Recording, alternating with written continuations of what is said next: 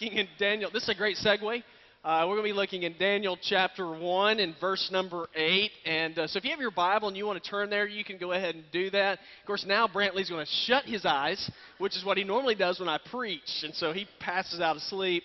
Uh, I want to say also to, uh, I know I heard Scott Mudger and his dad, they won the big golf tournament. Uh, so they won a bunch of money, so we're excited about them giving that to the church today. Uh, so uh, congratulations, guys. Uh, Daniel 1, chapter 8. We'll look at verse number, uh, or yeah, verse number 8 in just a few moments, and we're continuing our series through the book of Daniel. Uh, so I read a story that was rather, rather interesting. Uh, that there was a university study that was done, and they had some students come in. They would draw lines on the board. They do three lines, and they would tell the students, "We want you to raise your hand whenever you see the longest line." Now, what all the students didn't know, uh, actually just one, nine of the students were in on it. Uh, they told the nine students, they said, when you see the second longest line, raise your hand. We want to see how the tenth person responds. And so, uh, as they would do that, they'd say, which one's the longest line? And they point to the second longest line, and nine of the students' hands would go up. The tenth student, knowing that it wasn't the longest line, would just sort of look around in surprise, and then before long, he just very slowly lifted his hand up as well. 75% of those 10 students, or the 10th student, would end up going along with the crowd. Now, the researchers concluded this. They said what we concluded is that people would rather go along with the crowd rather than be right. And as I, as I thought about that, I thought, you know, if, if we are willing, if we feel so much peer pressure to follow along with the crowd whenever the stakes aren't that high, just think how much more people are going to be willing to go along with the crowd when they feel like that, that the stakes are much higher, whenever they feel like that maybe even their beliefs that they really hang on to are on the line, that they'd rather please the crowd than stand up for what's right. And, and that's why we're going through the book of Daniel. As I've been reading through the book of Daniel, it's just been really interesting to me to see that there were these guys who were living in a culture that was very much counter to their faith. And it would have been very easy for them to make the decision we're going to blend in. We're going to be like everybody else. But these guys were different. They made a decision that they were going to be men who were going to be faithful and true to the God that they believed in. And I just really believe that this is a, this is a pertinent message or pertinent book for, for our world today because we are living in a society, we're living in a culture that is more and more drifting away from mainstream beliefs that we find in Scripture. And, and we're seeing, if you hold to Scripture, many times you're being seen as being outside the norm, like you're strange. And so what, what happens is many of us are willing to, to say on the surface we're believers, but whenever it comes to the, the nitty gritty of our faith, so many people would rather go along with the crowd than to simply be right according to God's Word. And here's the deal. Guys, our calling is not to fit in with culture.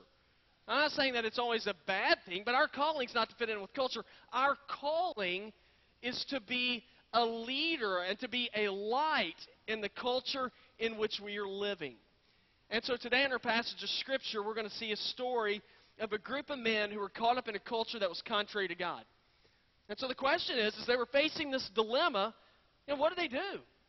As, as we face the dilemma of living in a culture that is more and more sliding away from what God's Word says, the question is, how are we supposed to respond? You know, how are we supposed to live? And here's the good news. We see a great example of it in our text today in the book of Daniel. And so that's why we're going to look in Daniel chapter 1 in verse number 8 in just a few moments. And if you if you know much about Israel, if you have a map in your Bible, it's kind of interesting to look at uh, to look at to look at where Israel is. It's like a land bridge that is between you know Africa and Europe. So there's there's Africa down here, there's Europe right here, and there's this little strip, and that's where Israel is. Israel's a very it's a small country.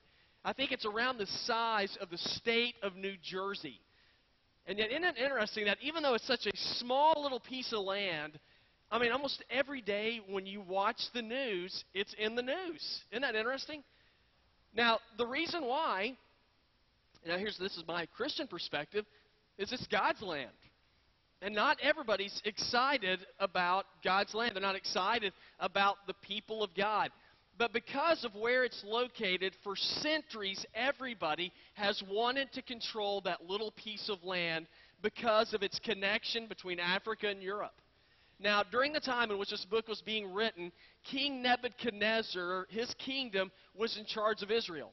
You might remember what they had done as they had gone into Israel. They had destroyed Jerusalem. They went to the temple. They absolutely ripped it down, and now they were in charge. And they grabbed the best and the brightest of the land of Israel, and they brought them back to their kingdom to serve them. And four of the guys that they brought back are guys you if you grew up in the church, you're very familiar with them. There's Daniel, Shadrach, y'all tell me who's the other two. That's right, Meshach and Abednego. The first service didn't do so well. So y'all did great. So those are the four guys that, that, that, were, that are being talked about today in our passage of Scripture. And these four guys are worth paying attention to because they dared to be different. They were living in a culture that was very much different than the God they served. But they dared to be different. Christians, we are living in a time, and I'm, every, I'm sure every generation says this, but let me tell you something. It's, it is true. We are living in a time where if we are going to see God move through His people, His people have to dare to be different. And so, well, how, what do we do? How do we do that? How do we how do we dare to be different? I'm not talking about being necessarily weird, but let's just look and see what the guys in our text did.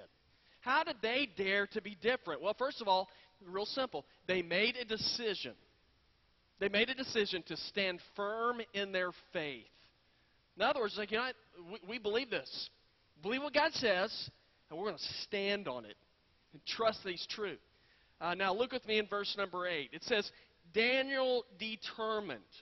Now, if you have a pen with you and you have your Bible with you, the word determined is a good one to underline. It says, Daniel determined that he would not defile himself with the king's food or with the wine he drank. And so he asked permission from the chief official not to defile himself.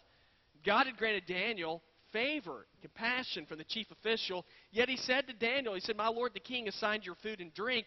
And I'm afraid of what would happen if he saw your faces looking thinner than those of the other young men your age. You would endanger my life with the king. All right, now here's what's going on here. The Hebrew exiles had just been brought into Babylon. Uh, this was it was a trip. I mean, it's not like they were going from, you know, uh, Blythewood to Ridgeway. I mean, this is a long trip they took here. They had to walk. It was an arduous journey. And so they finally arrive in the capital city of Babylon. And there's four guys that we're focused on Daniel, and then Shadrach, Meshach, and Abednego. Now, they, those were actually, the last three names were actually Babylonian names. I want to share with you what their names were in Hebrew. Uh, first of all, we are told that the first one was Daniel. Here's what his name means. His name means God is my judge. The, other's man names, the other man's name was Hananiah. His name meant the grace of the Lord. Mishael means he that is the strong God. Azariah, his name meant the Lord is my help. Every, I, mean, I point this out because every one of these names deals with the God they serve, the God of Scripture. So obviously, their parents wanted to remind them through their names this is who your God is.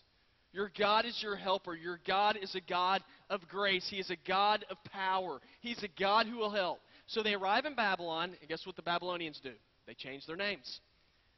Now, they, they, they change their names because they're trying to move them from their culture where they're from and they're trying to they're trying to bring them along to fit in with their culture so they get new names. All right, I'll share with you the new names. Not that you'll remember, it's just kind of interesting. Uh, Daniel's name was changed to Belteshazzar, which meant keeper of the hidden treasures of Baal. That was the, one of the gods they served. Shadrach means the inspiration of the sun. Meshach meant the goddess of Shak, not Shaquille, but Shak. Uh, Abednego means the servant of the shining fire. So they changed their names to fit in with the gods they serve. Now, what are they doing? They're just very slowly trying to change their culture. And it's actually it's kind of a brilliant move. I mean, they didn't say start worshiping our God right now. They just said we're just going to change your names. You know, we want you we want it to be easier to say. you know, in our language. So they changed their names to the gods of the Babylons, uh, the Babylonians. And I thought, man, that's a, that's that's sort of what our culture does, the world does. Just very slowly, they began to try to pull us away from the God that we serve. It began to, to sort of change the, the morals that we have, the beliefs that we have, so that we begin to say, well, it's really not that big of a deal if I just sort of step over here and begin to become more like the world. And, and you can see where we've come. 50 years ago, I mean, just 50 years ago, I guarantee you some of the social stands that we take today, they would have been totally unacceptable 50 years ago.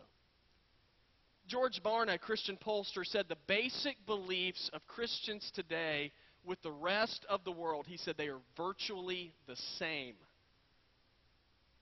Now, we, we like to have some form of religion, but we want to live like everybody else.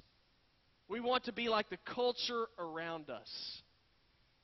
By and large, I'm not saying you, but by and large, Christians believe it doesn't really matter what God you believe in. By and large, Christians today follow moral relativism. Well, you know, it, it's not right for me, but if it's right for you, that's okay. Or, you know, if it feels good, you do it. Now, some things might feel good to you that are different than me, but it really doesn't matter. And so, where's this led us? There's an article in Texas Business Magazine. This is not a Christian publication. Here's what it said. It says, "What's going on in North America?" It says, "We've caught, we have no built-in beliefs. We have no ethical boundaries. Cheat on your taxes, don't get caught. Cheat on your wife, just don't get AIDS." Our high-tech society's given us everything, everything, but a conscience and integrity is a mangled casualty of our times. That's, that's kind of an, an indictment now we like we like surface things. We like our faith to be on the surface. Oh yeah, I go to church, I believe in all this. But once you scratch off the surface for many people, we are just like everybody else. That's why I'm so impressed these guys we're reading about.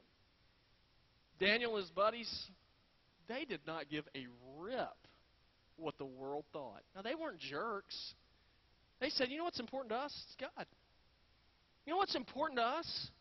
It's being obedient to the God that we believe in. And we can see an example of this. In, in, verse number 8, if you look at it there, the king offered, these guys come into town, it's the best and brightest. He says, Given the best food I've got, given the best drink that I've got. What did the men do? They, they rejected it. And we're not going to take it. Now, the reason why is because years before, God had told his people, I want you to be different. I want you to be set apart. And, and one of the ways they did this was with food. And so he said, I want you to, I, and this is called kosher. The food they were getting was not kosher, was not prepared the right way, it's not the right kind of food. And they said, we're, we're not going to take it. Now, you can look at that and say, is that really that big of a deal? I mean, you know, they, they've been, if you remember, I told y'all last or two weeks ago that they've been under siege for like a year and a half. Cannibalism was taking place in Jerusalem. It was awful. And then they show up and they're like, hey, man, we got a bunch of food for you guys. You got a bacon sandwich. I mean, that's not bad. I go for bacon. You know, you look at it and say, well, if I just give in in this little part, is it really that big of a deal? Here's what they knew. Here's what Daniel knew. Daniel knew if I give in in the small things in my faith, boy, it's going to be a whole lot easier for me to give in to the big things in my faith. That's why he said he determined that he wouldn't defile himself with the king's food. That word determined, it means to stand. Daniel said, I will stand on who my God is. He will be the foundation of my life. And why would he do that? Because he knew that God, as his foundation, was solid and sturdy. The foundation of this world, y'all, it is crazy. You know, what's right today, it's probably going to be wrong tomorrow. I, Isaiah 48 says, The grass withers and the flowers fade, but the word of our God stands forever. Moses had an inkling of this. And when we're told about him and in uh, Hebrews 11, 24 through 26, it says, By faith, Moses, when he'd grown up, he refused to be called the son of Pharaoh's daughter, and he chose. He chose to suffer with the people of God rather than to enjoy the short lived pleasures of sin. For he considered reproach for the sake of the Messiah to be greater wealth than the treasures of Egypt, since his attention was on the reward. Now, guys, I want to be honest with you. The path that Daniel and his buddies decided to take, that is not the easy path. We're going to find out more because you know in the book of Daniel, when you think of Daniel, what do you typically think of? Daniel and the lion's den. Okay, y'all, that's a story right there. We're going to be talking about that one, I think, uh, maybe next week. Uh, that's, uh, that is not easy. Uh, Shadrach, Meshach, and Abednego. And the, what kind of furnace? Fiery furnace. The, the, the paths are taken here. This is not an easy path. Now, it's not like they were shooting to be martyrs. It's not like they're saying, you know what, I hope the king throws me into a, you know, a fiery furnace. That they were just making a decision, we, we want to honor God because we love God. And Jesus said this, John 14, 15. Jesus said, If you love me, you will keep my commandments. Now, why does God want obedience from us? Because he sees things better than we do. He has a different perspective. I, I can give you kind of an example of this. Billy Graham's daughter, Ann Graham Lotz, and I'm sure some of you have done some of her Bible studies before, but she is married to a really tall guy. He's six foot seven. And she said, which is really handy. She said, when we go to the University of North Carolina football game, she said, I, I get out of the cars, a lot of people milling around. She says, I walk over and I just grab onto his hand, and, and he just leads me right to the stadium. She said, I hang on to him because he's so much taller than everybody else. He can see over the crowd. So, so he never gets lost. She goes, I get in trouble if I ever lose grip of his hand, and then I get pushed along with the crowd. And I don't ever end up where I want to go. Now, in a sense, that I think that is a picture of God for us. God's saying, hang on to my hand because I'm able to see this world from a different viewpoint than you have. I know it's best for you. And yet so many times we want to we want to fit in with the crowd so much we let go of God's hand and we just go with the crowd. And then what happens? We're lost. And we never end up where we want to go. These guys in our text, they, they dared to be different. They were different because they made a decision to stand firm in the faith. We say they also we see they also dared to be different, and they made a decision to trust God, trust His leadership. Look in uh, verse number 11. It says, So Daniel said to the guard, the chief official had assigned to Daniel, Hananiah, Mishael, and Azariah, he said, Test your servants for 10 days. Let us be given vegetables to eat and water to drink. Then examine our appearance and the appearance of the young men who are eating the king's food, and deal with your servants based on what you see. And he agreed with them in this matter and tested them for 10 days. And at the end of 10 days, they looked better and healthier than all the young men who were eating the king's food. So the guard continued to remove their food and the wine they were to drink, and he gave them vegetables. All right, now what does this mean? Now, uh, uh, and I'll try to explain. I am a preacher, and yet I am, I'm still amazed at how tempting the world is.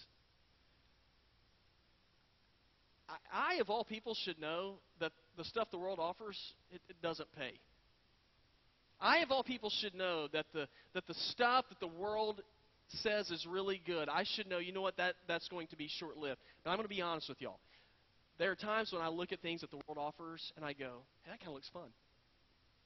Yeah, that looks kind of good. I, of all people, should know better. Okay, now, I can be vulnerable to temptation. I look at the guys in our text. Remember, they have just come out of exile. They come into a new place, and the king tempts them and says, Man, have I got a spread for you to eat? It's not McDonald's, it's Ruth's Chris, right? It's a mouth watering deal. The world will always offer you mouth watering deals. And yet Daniel looked at it and his friends, and they said, We don't want anything to do with it we refuse what you're offering us. Now, that sounds noble, sounds like a Sunday school thing they're trying to do here, give Sunday school answers. We're not going to do that. We're going to remain faithful to God. We're going to do what God wants us to do. But y'all, it wasn't just a simple rejection on the part. You have to understand there was this was serious. When they reject when you reject the king, you, you're somebody's going to be watching you. I mean, the king could have come to look at them. If they didn't look as good as everybody else, he could have talked to the official and said, "What's wrong with those guys?" Well, they they didn't. They thought that they were too good for your stuff. You know, you know what the king could have done? The king said, "Fine, chop their heads off." Yeah, I got more guys here. I don't need those men. If they think they're too good, we're going to show them who's in charge right here. Now, it's not that these men were looking to be martyrs. You know what they're doing? They're looking to be obedient to God. They're looking to be faithful and to trust the leadership of God. You know what? If we're, if we are going to dare to be different, there's going to be times when we'll have to go against the grain say, you know what? I know what this is what the world does. I know this is what the world says they believe in. But I will trust what God says. And I will trust His leadership, and I will follow Him. Now, here's my fear. I'm afraid there's many of us as Christians, we don't pack much of a punch as Christians because we are not willing to trust that what God says in that book is true. And so we just simply want to go along with the world. We're looking to fit in with the world when God has never called us to fit in. He's called us to be obedient to Him. People need to see our faith being put into action. It's only when it's put into action that you're going to see something happen. Now, this is true. We know this in other areas of life. You know, every January we make New Year's resolutions, and we, we hear people tell us all the time, "I'm going to eat better this year. You know, I'm going to uh, I'm going to exercise more. I'm going to quit. I'm going to quit smoking. Maybe go to e-cigarettes. You know, we have all these different little ideas of what we're going to do, and it works for a while, right? Looks good, and then what happens after like two months? Just begin to sort of taper off and like, man, I don't understand why I don't, I'm not looking any better. Well, when you do nothing, what can you expect? You can expect nothing. Guys, when we do not trust God, should we expect Him to be working and moving through our lives? I, this is what I think is interesting. Daniel told the chief official, said, I'm not going to eat the food. He said, but what I want you to do is I want you to examine my life for 10 days and see if me being obedient to God makes a difference. That is a, that's a really interesting thing. He said, if I'm going to be obedient to God, then it will make a difference in the way I look, the way I, the way I, I live my life. It will make an impact on you. So what does he do? He does the, the guy comes back, the chief official comes back, looks at, looks at him after 10 days. What does he discover? He looks better.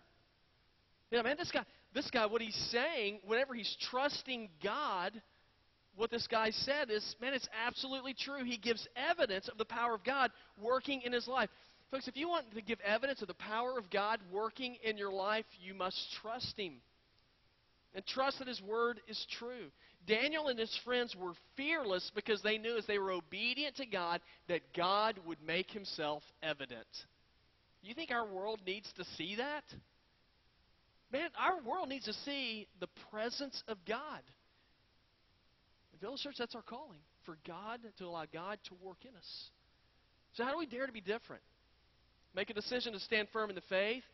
Be different by trusting God's leadership. And here's the last one. We can dare to be different by trusting that God will honor obedience. God honors obedience. Let me read the last few verses. Verse 17 says, God gave these four young men knowledge and understanding. Okay, they're obedient. What does God do? He blesses them says he gave them knowledge and understanding in every kind of literature and wisdom. Daniel also understood visions and dreams of every kind. At the end of the time that the king had said to present them, the chief official presented them to Nebuchadnezzar. So, so what did Nebuchadnezzar find when he looked at them? Well, it says when he looked at them, he found them to be ten times better than all the diviner, priests, and mediums in his entire kingdom. Daniel remained there until the first year of King Cyrus. God honors obedience to him. That's why whenever Moses led the Hebrew people out of Egyptian captivity, remember God gave them the Ten Commandments? Gave them Ten Commandments. And Moses said, It's wise for us to be obedient to what God says. Why? Well, 1 Samuel uh, uh 28, 1 and 2, or excuse me, Deuteronomy 28, 1 and 2 says, Now if you faithfully obey the Lord your God and are careful to follow all the commands I give you today, the Lord your God will put you far above all the nations of the earth.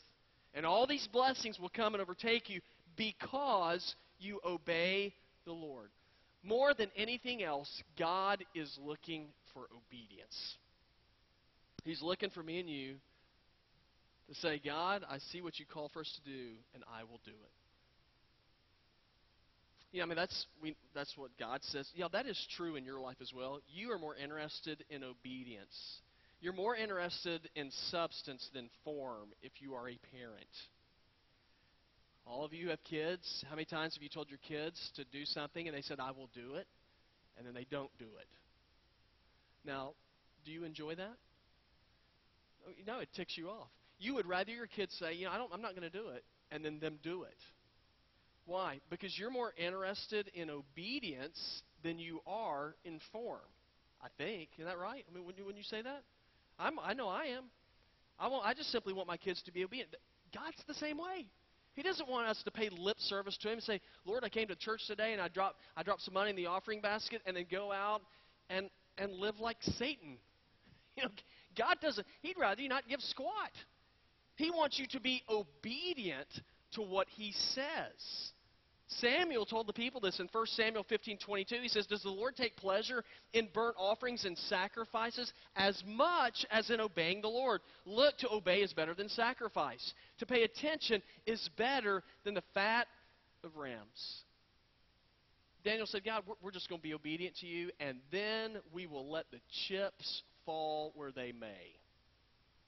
That is exactly right. You know, too many of us, too, and for me, I'm, t- I'm too, I am too nervous about what the world's going to think if I'm obedient to God. Who gives a rip what the world thinks? Be obedient to God. Tr- trust Him. Y'all, this world's crazy. But our God is faithful and true. We've not been called to fit in with culture. We have been called to be a light in culture. And the only way we can do that is by trusting and following and being obedient to the Lord. Y'all, more than ever, we need leaders.